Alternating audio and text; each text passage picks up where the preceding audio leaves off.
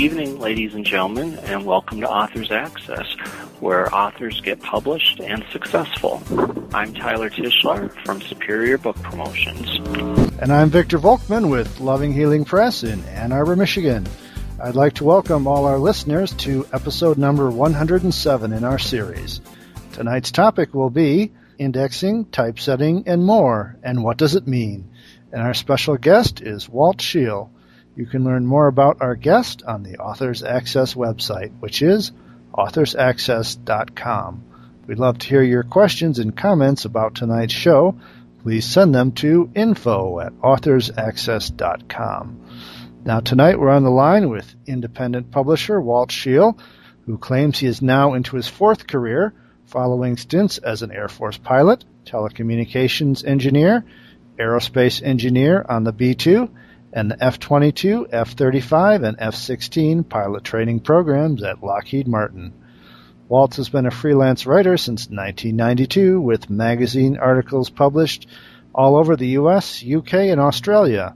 Currently, he's writing the Warbirds column for Cessna Flyer magazine and the View from the Publishing Trenches blog. Walt has served on the board of directors of the Upper Peninsula Publishers and Authors Association for the past four years. Now, Walt and his wife Carrie and his daughter Lisa founded Slipdown Mountain Publications in 2003, originally in North Texas, but have since relocated to Michigan's Upper Peninsula. Since then, they have published three novels, two military histories, and two other nonfiction titles, and one short story collection.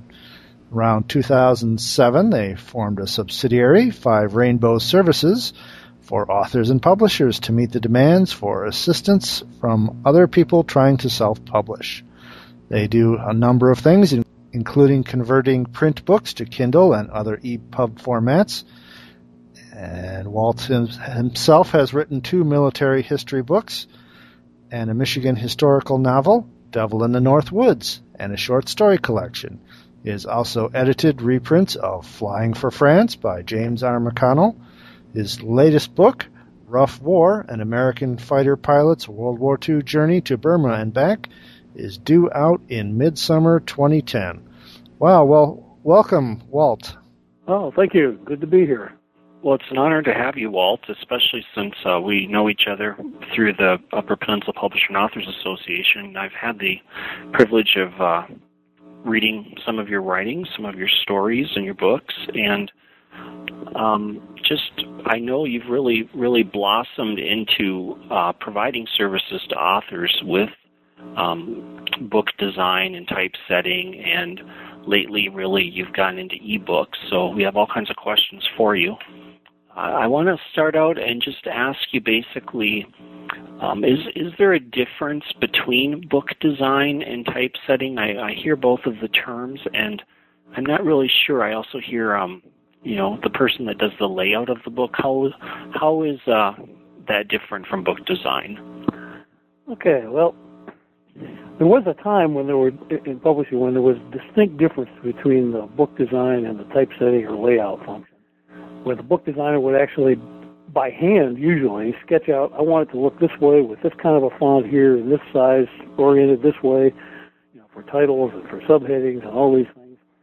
And over and as desktop publishing tools got better and better, and the software got better and better, the two functions kind of merged. So, but it, and it's generally it's one person that does it all. However, the functions still have to function have to be segregated in time when you do it. Because if you don't have a good design concept before you start actually doing the typesetting, which is what happens after the words are into the software, and you start making decisions as well. Does that page look good that way? Do I make some adjustments here? So now you're really into typesetting. But still, you have to do the upfront design. Um, there's a lot of things that have to go into making those decisions. You have to look at the nature of the manuscript itself what's the tone? Is it light and breezy? Is it heavy and, and academic? Um, you know, who's it for? Young kids, um, senior citizens, lawyers. You know, what, what's your target audience? Um, and of course, the presence of graphics, photos, and tables, bulleted or numbered lists, long chapter titles. You know, chapters with a lot of epigraphs right up there under the chapter headings, uh, multiple subheadings within the chapters, footnotes, endnotes, every, everything like that goes into. It has to be evaluated before you settle. This is what the book's going to look like. And now I'm going to go pour the words into this. Is Okay, so you're basically you're saying the the design it would be kind of like you you design a template that the the words are going to flow around on the page like around the pictures and what the headers and the footers would all would all look like. So what um, what would you say are the the key the key decisions? Can you like, give us maybe you know two or three main points that a person would want to absolutely make sure they do in designing the book before they start doing the typesetting? Well, you know, some some of the uh, some of the things I, I just hit upon, you know, look, uh, looking at how many levels of headings and subheadings. You know, if you start into a design and all the chapters have nice short uh, chapter titles, but you get to the back and here's a real long one. Well, you don't want that chapter title to wind up being wrapped around, so you may have to redesign the you know set a design that's a little bit different than what you thought you would have originally because you have a couple of very long uh, chapter headings. But um, the tone of the book really is important because you know people are always asking. You see it on, on publishing group lists. I get questions on my blog. I get questions from Twitter. People say, "What font should I use for my book?" Well, that's sort of like somebody saying, "What car should I buy?" I don't know. I mean, it depends on so many things, and there are plenty of perfectly good fonts out there. You know, hundreds of them probably, but the font choice is usually something a designer makes as you kind of read the book and say, you know, this one needs a very open font and it needs a, a lot of leading, you know, the space between the lines um, to make it flow well. Or this book has got really long paragraphs and I've got to figure out what can I do to a font that's going to make that very readable uh, from the uh, uh, reader standpoint, as opposed to somebody sitting there, you know, their eyes glaze over as they look at these long paragraphs. So all those things are, are, are key elements in, in trying to make a decision. And if your primary audience is senior citizens, you might want to consider larger fonts and more readable fonts. Okay. Well, I, I've never really thought of that before, but that makes perfect sense to me.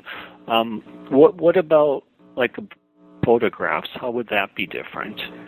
Well, yeah, a lot of things have to take into consideration when you're looking at photographs.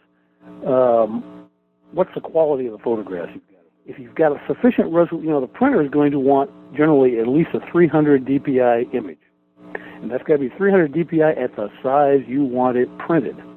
So if you want that image to show 3 by 4, then you've got to have a 900 by 1200 pixel image.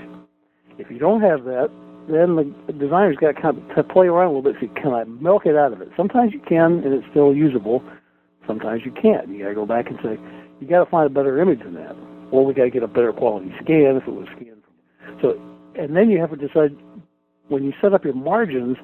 Sometimes, and I, I did this in the uh, military history book I did recently, that where we decided to make very wide outside margins on the pages, and the photographs, although they, the text does wrap around part of it, part of it actually extends into that wide margin with the captions under it.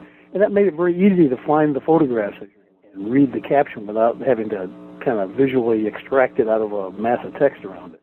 Uh, sometimes you want it, you know, right in the middle of it, and you're going to have the text wrap all around it, and then you have to decide, well, how, what's the minimum amount of space I have to have on either side of that t- graphic before I start winding up with these really short lines, and you have to get really short lines, and you're trying to keep it flush, you know, justified on both sides, then you wind up having spacing problems with words and stuff.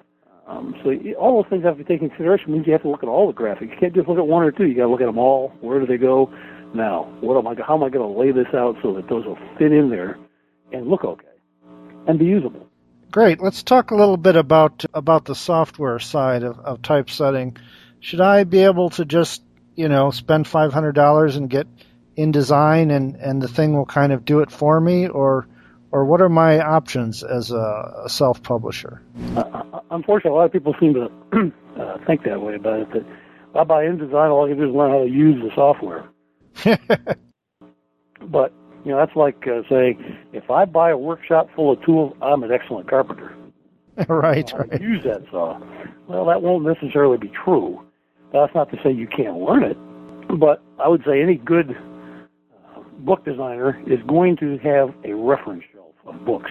And I know I have about four of them sitting up there where I can, they're right at arm's length. Because a lot of times you think, you know, I know that was that particular problem was addressed in Bringhurst's book. So I'll look it out and I'll look it up and say, ah, that's how he suggested handling that. And I look at the book and say, oh, okay, that'll work there. And you also wind up reading a lot of stuff that you think at the time it doesn't matter. Some of it is a little bit of history on typography and book design, and some of it is just some theory behind it. Why some things are done. You know, there's a lot of conventions, as there are in most any uh, operations, uh, whether it's books or something else. And you know, if you go about and say, "Well, I can break the rules," well, of course you can, but it's important to first know the rules before you start breaking them, so you know why they were set up in the first place. And so, if you get uh, buy the InDesign software, for instance, yes, it's pricey, and it takes. It's not like Word at all. It's very different. And so, if you're very familiar with Word, you're not going to just be able to leap right into InDesign and do a good job. Particularly if later downstream, what you would like to have is not only a print book, you'd like to have an ebook. If you don't set up that InDesign file right up at the start, you're going to have a hell of a time getting it converted into a, into an ebook at the end without having to do a lot of changes. So I recommend people spend some time studying the theory behind, even if you don't understand all of it or don't think you care about all of it, get that little background going in, your, in the back of your brain there before you start learning the tool. Then you can go, and I rec- highly recommend that you go and get some of the, the excellent videos that are out there. Lynda.com, L-Y-N-D-A.com is an excellent place to. You have to pay money, you know, for those videos, but they're well worth it. They'll save you so much time and aggravation. Um, so yeah, InDesign is probably the flagship software right now. That's what everybody's kind of migrating to. There's still people using QuarkXPress, and there are people who will typeset books using Microsoft Word. Now, I have done that. If, if it's strictly a tech, all text book, you can do it if you are willing to spend the time to do to learn what Word is really capable of, and you have to override a whole lot of defaults to get there. InDesign, on the other hand, is a typesetting software, but you can't just pour the words in there and say, okay, go do it. It still requires the human touch to go in there and, and do some fine tuning and then know what the limitations are. You know, I can make this this much of a change here, but I don't dare go much beyond that because it's going to affect it in the end. Yeah, those are all good points. I I, I couldn't agree more uh, with you. I've I've done quite a bit more with Word than I, I care to admit, and uh, I've also used QuarkXPress, and uh, you know you'd be surprised. Almost every community college has a course you can take on InDesign. So I, you know, mm-hmm if that's the kind of thing you like to do, you can certainly try that too. Let's let's segue over into ebook design. What are some of the key differences between uh, printed book and ebook design? Well, a lot of people ask me, what does it cost to make a book? What does it take to make a book into, into an ebook? And I said, well, that question sort of leads one to think that there is one solution that represents ebook. Unfortunately, that's just not true these days. If you have produced a book for print, you've already made one ebook because you've undoubtedly made a printer-ready PDF. What is a PDF? PDF was the first version of an ebook. Well, not really the first. You go go go back to straight text. That was really there were ebooks then, and straight text because I don't know I used to read some of them. Um, so you have made one there just by doing a PDF. Unfortunately, that doesn't play very well on the dedicated readers. It works real nice reading it on a PC or a laptop or even a netbook. It doesn't work so well on a Kindle. It doesn't work very well on a Sony Reader or a Barnes & Noble Nook or any of the other multitude of readers. But to get from there, you have to have a very structured um, design for the book so that when you switch it over so you can, because basically a Kindle, for instance, is basically HTML with a lot of limitations and a subset of the whole HTML possibilities and then a little superset over here of things that you can do in a Kindle that you that HTML generally doesn't have a clue about. So, and, and if you really need to know, for instance, cascading style sheets, and then you need to design your book for print so that the styles that you're defining will naturally flow over into that, that ebook so you could pick them up as, uh, in the style declarations in an ebook. Then you look at EPUB. Well, InDesign theoretically will pop out of EPUB, EPUB format just fine. I've ever yet to see one do it without errors. and you'd think that, that well, EPUB, Adobe was one of the main players in, in developing that standard with the IDPF folks, And uh, uh, InDesign is an Adobe product. Boy, you'd sure think that they would just port it right out there and it would be perfect. Well, not really. And you have to again, you have to be real careful, especially when you start putting in graphics and stuff. Boy, if you don't put them in there right, they have to show up in all kinds of squirrely places in the, EPUB. And almost always, one of the steps before we say an EPUB document is ready, for instance, is you run an EPUB check on it. And even if I pulled it, did all that nice work up front, it really looks great, and I'm sure I got it laid out properly, export that EPUB out of InDesign, run it through the EPUB check, and I get errors. I have to go back, and then you have to know some XML and uh, how to open up that EPUB file and manipulate and make some changes in the files that are inside of it to be able to produce one that looks good. Now, does that matter? And I've written some blogs uh, on that topic. Does design matter for an ebook?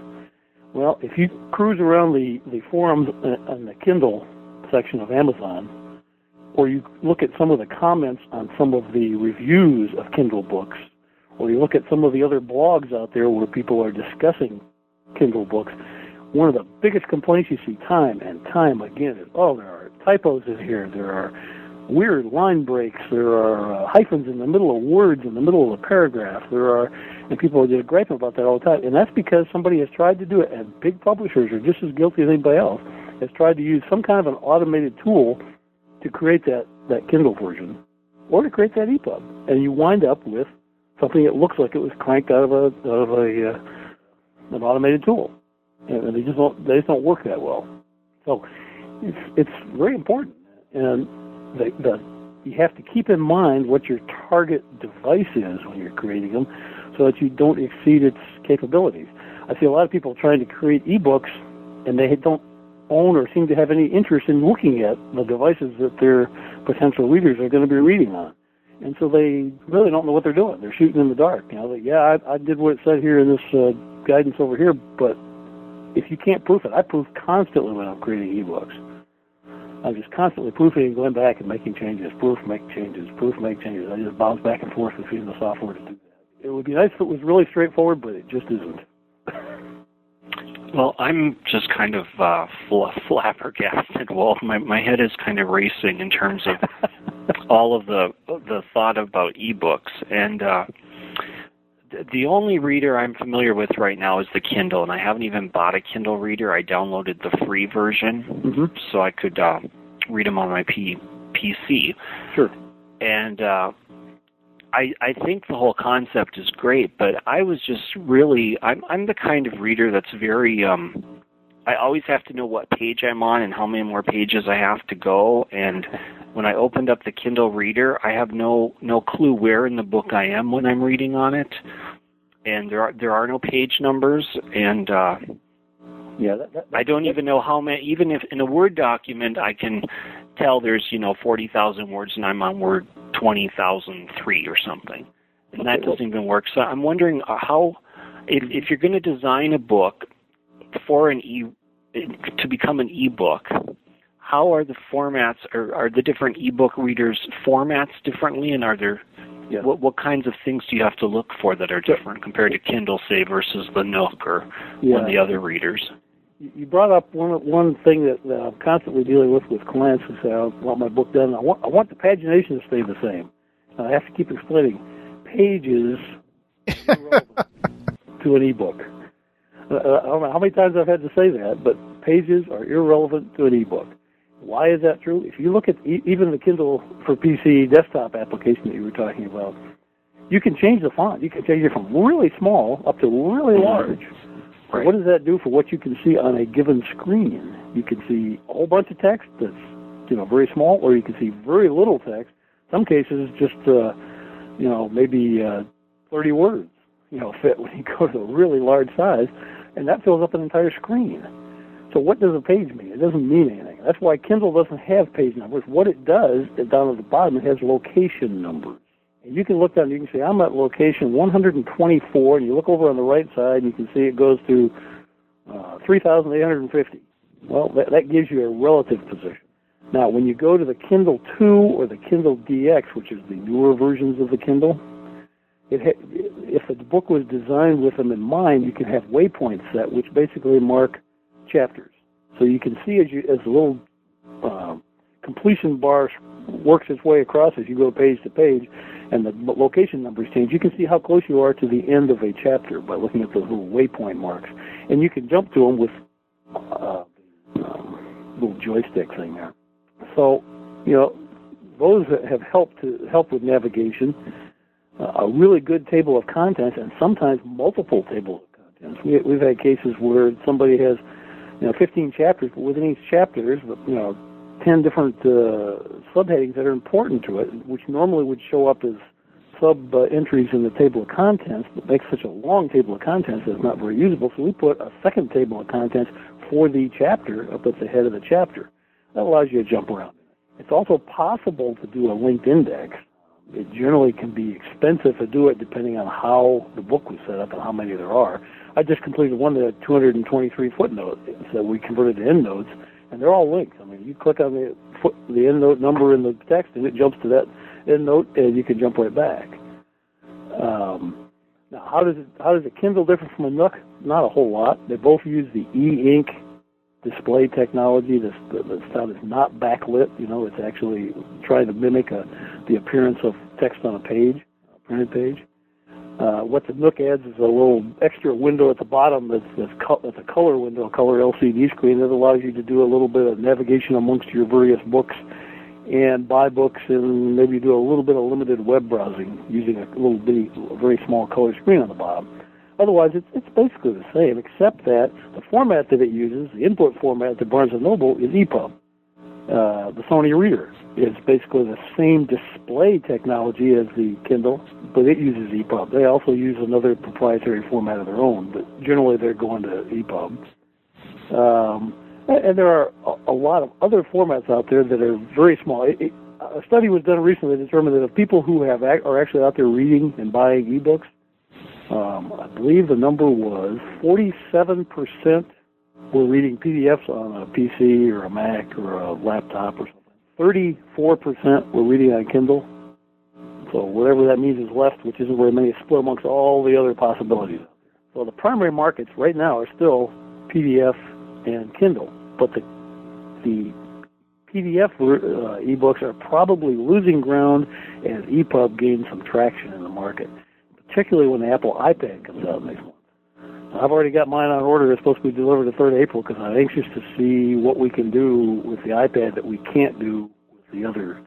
Could, I don't know if I muddied the water there or made it clearer. I, I'm I'm still trying to recover from the page description there. It's kind of like going from the the standard measurement system to the metric system for me. Have, have you no. have you read an EPUB book? You know, there's a free reader called Adobe Digital Editions that you okay. can download off Adobe's website. And it will it reads EPUB. It'll also read PDFs, but it's primarily designed for the EPUB market. If you oh, if you download an EPUB book and double click on it, after you've installed Adobe Digital Editions, it'll open Adobe Digital Edition, and it's a very nice reader. It has page numbers that it automatically assigns that are on the right hand margin. Sometimes they cover up some of the text, but they're still meaningless. it's, arbitrarily assigned. It doesn't relate to the page number in a book, so it's how much value is it? I don't know. I don't think it's worth much. I, I keep trying to figure out a way to make Adobe Digital Editions not do that, but I don't think there is a way. Some of the other readers that do EPUB will also apply their own uh, page numbering scheme. How they make that determination, I don't know. But I think it's more of an annoyance than it is a help. It's just a matter of getting used to the to doing it a different way. I think. Well, really. I, I'm with you on on the idea that that I like to thumb ahead. When I'm reading a book, I'm look ahead and say, well, okay, there's a scene break over there. I'll read that part for tonight, and then I'll stop there. Right. And I can't do that very well on an ebook. Now there are some, there is some interesting other, things. you know, there are things that are that are ebooks, and, and that people are selling as ebooks. HTML all by itself. HTML is a perfectly good ebook platform. Generally, if you change it so it's an HTA product that makes uh, that therefore opens in its own little window, it, it works makes it look a little bit more look and feel a little bit more like a book to people. There's uh, some other technologies out there that uh, one called I think it's Flip Reader I think is what it's called. I may not have that terminology right. That I was just playing with the other day. But you can buy the software and it, it it looks like you see two pages side by side on your on your PC, and you actually can see like like the pages. You know, when you open a book, the pages kind of fan out on the edge there. You can Right. see that on there, and you could actually slide your your your cursor over there, and as you go across that those standout pages, it tell you what page your number you're on, and you can click here and it'll open to that page. I, don't, I can't decide if that's a neat toy or if there's really some practical value to it, but well, that's out there. How about? Uh, I'm sorry. Go ahead. Oh well, I was just going to say, can we uh, can we transition to um, maybe talking about indexing for a minute or two? Um, I'm I'm just kind of curious, Walt, about how books are indexed in general. Does the author, when they when they're done with the book, um, or when the I guess when the book is laid out, does the author actually submit the book? Um, just just pass the book over to the person who's going to index it, or does the author come up with the list of what they want indexed? Yes. That's not being entirely flip. There, there, are several approaches that are used. It kind of depends on the book, it depends on the author, and sometimes it depends on the budget. In the U.S., even when you're dealing with a major publisher, they usually expect the author to turn a book over with an index of some kind. At the very least, there's basically three levels. An author could just say, here's a list of things I, I want to make sure are indexed in the book. You know, key concepts, people's names, place names, whatever whatever those things are that he wants. These are important. These have got to be in the index. And the indexer might take that and say, okay, you know, that's a good starting point, and we'll start going through the book with those in mind. Some uh, authors will go through and do a much more elaborate attempt at and th- on the theory that, well, I know my audience better than you do, and I know the subject matter better, which are both true. But you know, a, good index is really um, requires the the indexer to try to get in the mind of the reader and make something that is really going to help them find what they are most likely to want to know about the book. And the, the way in which indexers are, are, are usually going to work, what, what most of them prefer to do is they would prefer to get the final typeset version of the book, at least at the, the proof point. You know, maybe somebody's going to proofread it yet, but the pages are set as they're going to go to the uh, printer. Usually that means they get a PDF. And most of most indexers will use specialty software. There's several versions out there, uh, Cindex, Macrex, SkyIndex, and some others. Or you can get add-ons for Word that'll help. Do, you can get add-ons for InDesign that'll help you do it. My daughter is a has a uh, master's in library science and has a lot of training in, in, in her college co- coursework on indexing, and has tried most of those, and so she wound up by we got in, Sky Index for her use because she's most comfortable using that, and that produces it. That requires that, that, that you go through and actually keep asking yourself: Is every occurrence of this concept or this word or phrase really need to be indexed? Just because it's in the text, it doesn't necessarily. You know, it may just the word just may appear up, or the phrase may appear on a page, but there's no real additional information about that topic there. In which case, the indexer would probably say, "What's the point?" You know, and somebody's going to flip you there and say, "Well, that didn't help me." So you, you look for things that that where there's really some information about whatever that is, whether it's a thing, a person, or or a concept. Um, and so it requires actually reading through the, the manuscripts several times in order to get a good feel for how to do that. Now, uh, I know that some people think, well, but then what happens if I make changes? Well, that's why we usually say wait till you get a final version, or at least one that's so close it's not going to affect pagination. You know, maybe you find some typos or something, um, because it will affect the end result. Yeah, a lot of times, writers who don't really understand indexing but think they understand their topics, what they really come up with is a concordance. Here's all the important words and phrases, and by golly, I want all those indexed. Well, that's not really an index; that's a concordance. You know, it's not. There's no system to it. There's no uh, criteria being applied, no thought process being applied to deciding which ones are important, which ones need to be cross-referenced. You know, which ones should say, "See also this entry," or you know, don't even list it. You just say, "See this one." You know, you skip over to a, to another section of the index to find more about it. Um, you know, with the end result in hoping to be a good structure, a, a, a good bit of clarity in the index so it's easy to use, and consistency throughout Uh, those, those are the key things that, that an indexer needs to understand. So there's more to it than just having the tools. There's more to it than just knowing what's in the book. Amen to that. Uh, a badly constructed index is worse than, than no index of all. Um, so, uh, before we close, how about let's hear some uh, words of wisdom from you, of advice to authors who are are just believe that they're done with the text of their book and they're starting to think about how to turn their manuscript into a book. What would you tell them if you could tell them anything? Now, are we? I assume in this context we're talking about self-publishing, or are you talking about? Yeah, yeah. Let's just talk about self. Okay. Um, first thing I would say is make sure that the last person who does an edit is not you or a relative. Unless you have trained that relative very carefully. Like I, I, my wife is frequently my last editor on my on stuff I write, but it didn't start out that way. She used to she reads, "Oh, I love it. It's wonderful." I said that didn't help me. I know there's got to be some problems in there someplace. And so finally she got to the point where she was like, you know, this doesn't really make sense, or that that's not clear. I don't understand that. And and you know, plus finding obvious things, you know, typos and things like that. But you need preferably a professional editor, somebody who can put their editing hat on and not worry too much about about your your uh, feelings about the book. I mean, you're in love with your book. You've you've been living with it for months or years, but you need somebody who's going to take a cold, realistic look at it and say, "Here, you need to change the structure. You need to, this is just unwieldy. You know, it's hard to read. This is, you know, you can do better than this. Here's some suggestions on making improvements to it. But you need somebody who's not involved with it. And, and that's where that step is probably the most frequently overlooked. We get a lot of books to convert to Kindle that were self-published print. And I look at them and I say, did anybody edit this book? but they're not paying me to edit. You know, they just want me to make it into a Kindle, so I generally don't edit it. You know, I, I cringe and kind of leave it the way it is. Although I hate to do that. I'd have to go back and charge them a bunch more money if they want me to go back and edit it.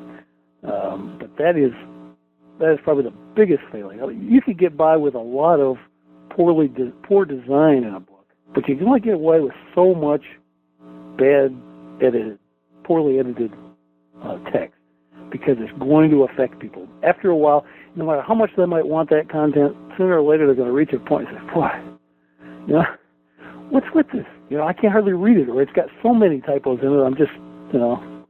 Um, so that is probably the biggest uh, mistake people make is trying to save money by bypassing the editor. A good editor is worth whatever whatever they charge, and people don't seem to want to recognize that. Uh, the other thing is, when you get to that point, you've probably, I hope, because it's a question I always ask people, what's your marketing plan?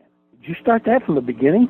Because if you didn't start that way back when you first started writing it, you're probably behind the eight ball already. So those are probably the two two biggest things. People leave it till the, the book's all done. And say, How can I get this book marketed? Well, do you even know if there's a market out there? so you know, there's a those are probably the two biggest uh, things that people seem to overlook. You know, the mechanics of getting a book published aren't, aren't really that difficult. Uh, if you're baffled by it, you can always find somebody who will help you shepherd it through that process. Exactly. Haven't done other things there, then all that help's not going to do much good. Yeah, I like to say uh, any fool can put ink on paper. you know, it's not that hard. Many do.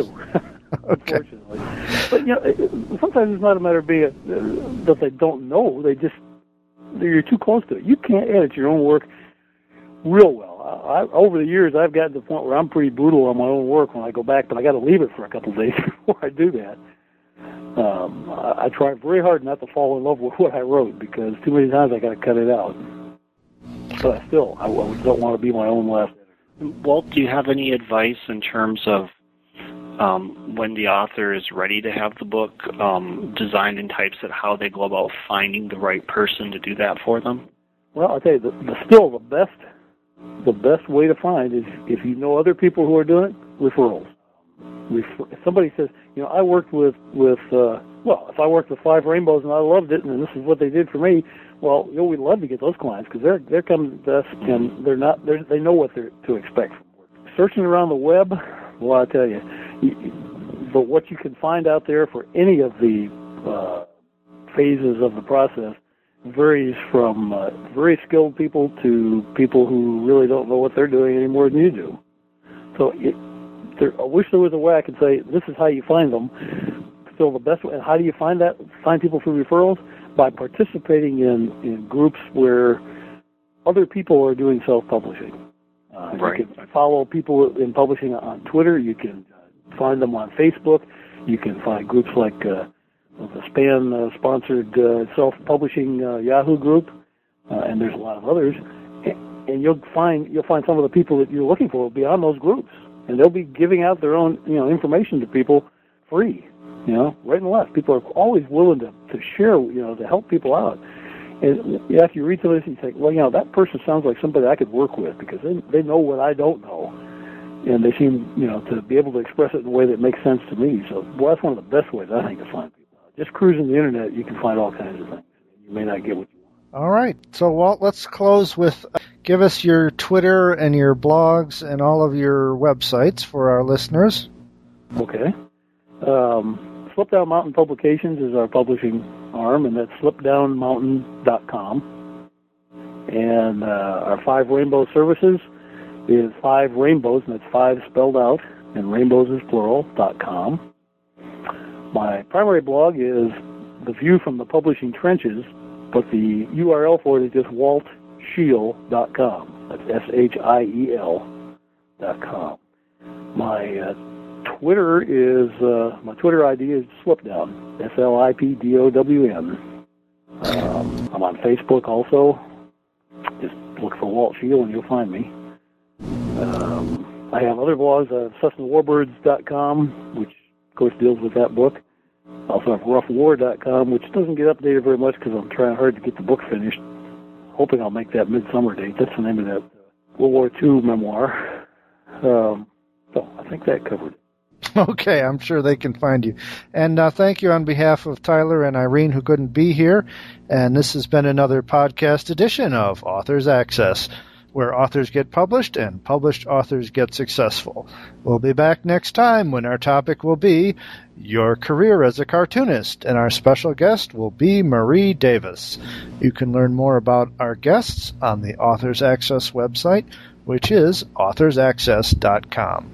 We'd love to hear from you about tonight's show. Please send us your questions and comments to info at authorsaccess.com. Authors Access is a joint production of Reader Views Incorporated and Loving Healing Press. And for Superior Book Promotions and filling in for Irene at Reader Views, this is Tyler Tichelaar. For Loving Healing Press in Ann Arbor, Michigan, this is Victor Volkman wishing you all a good evening.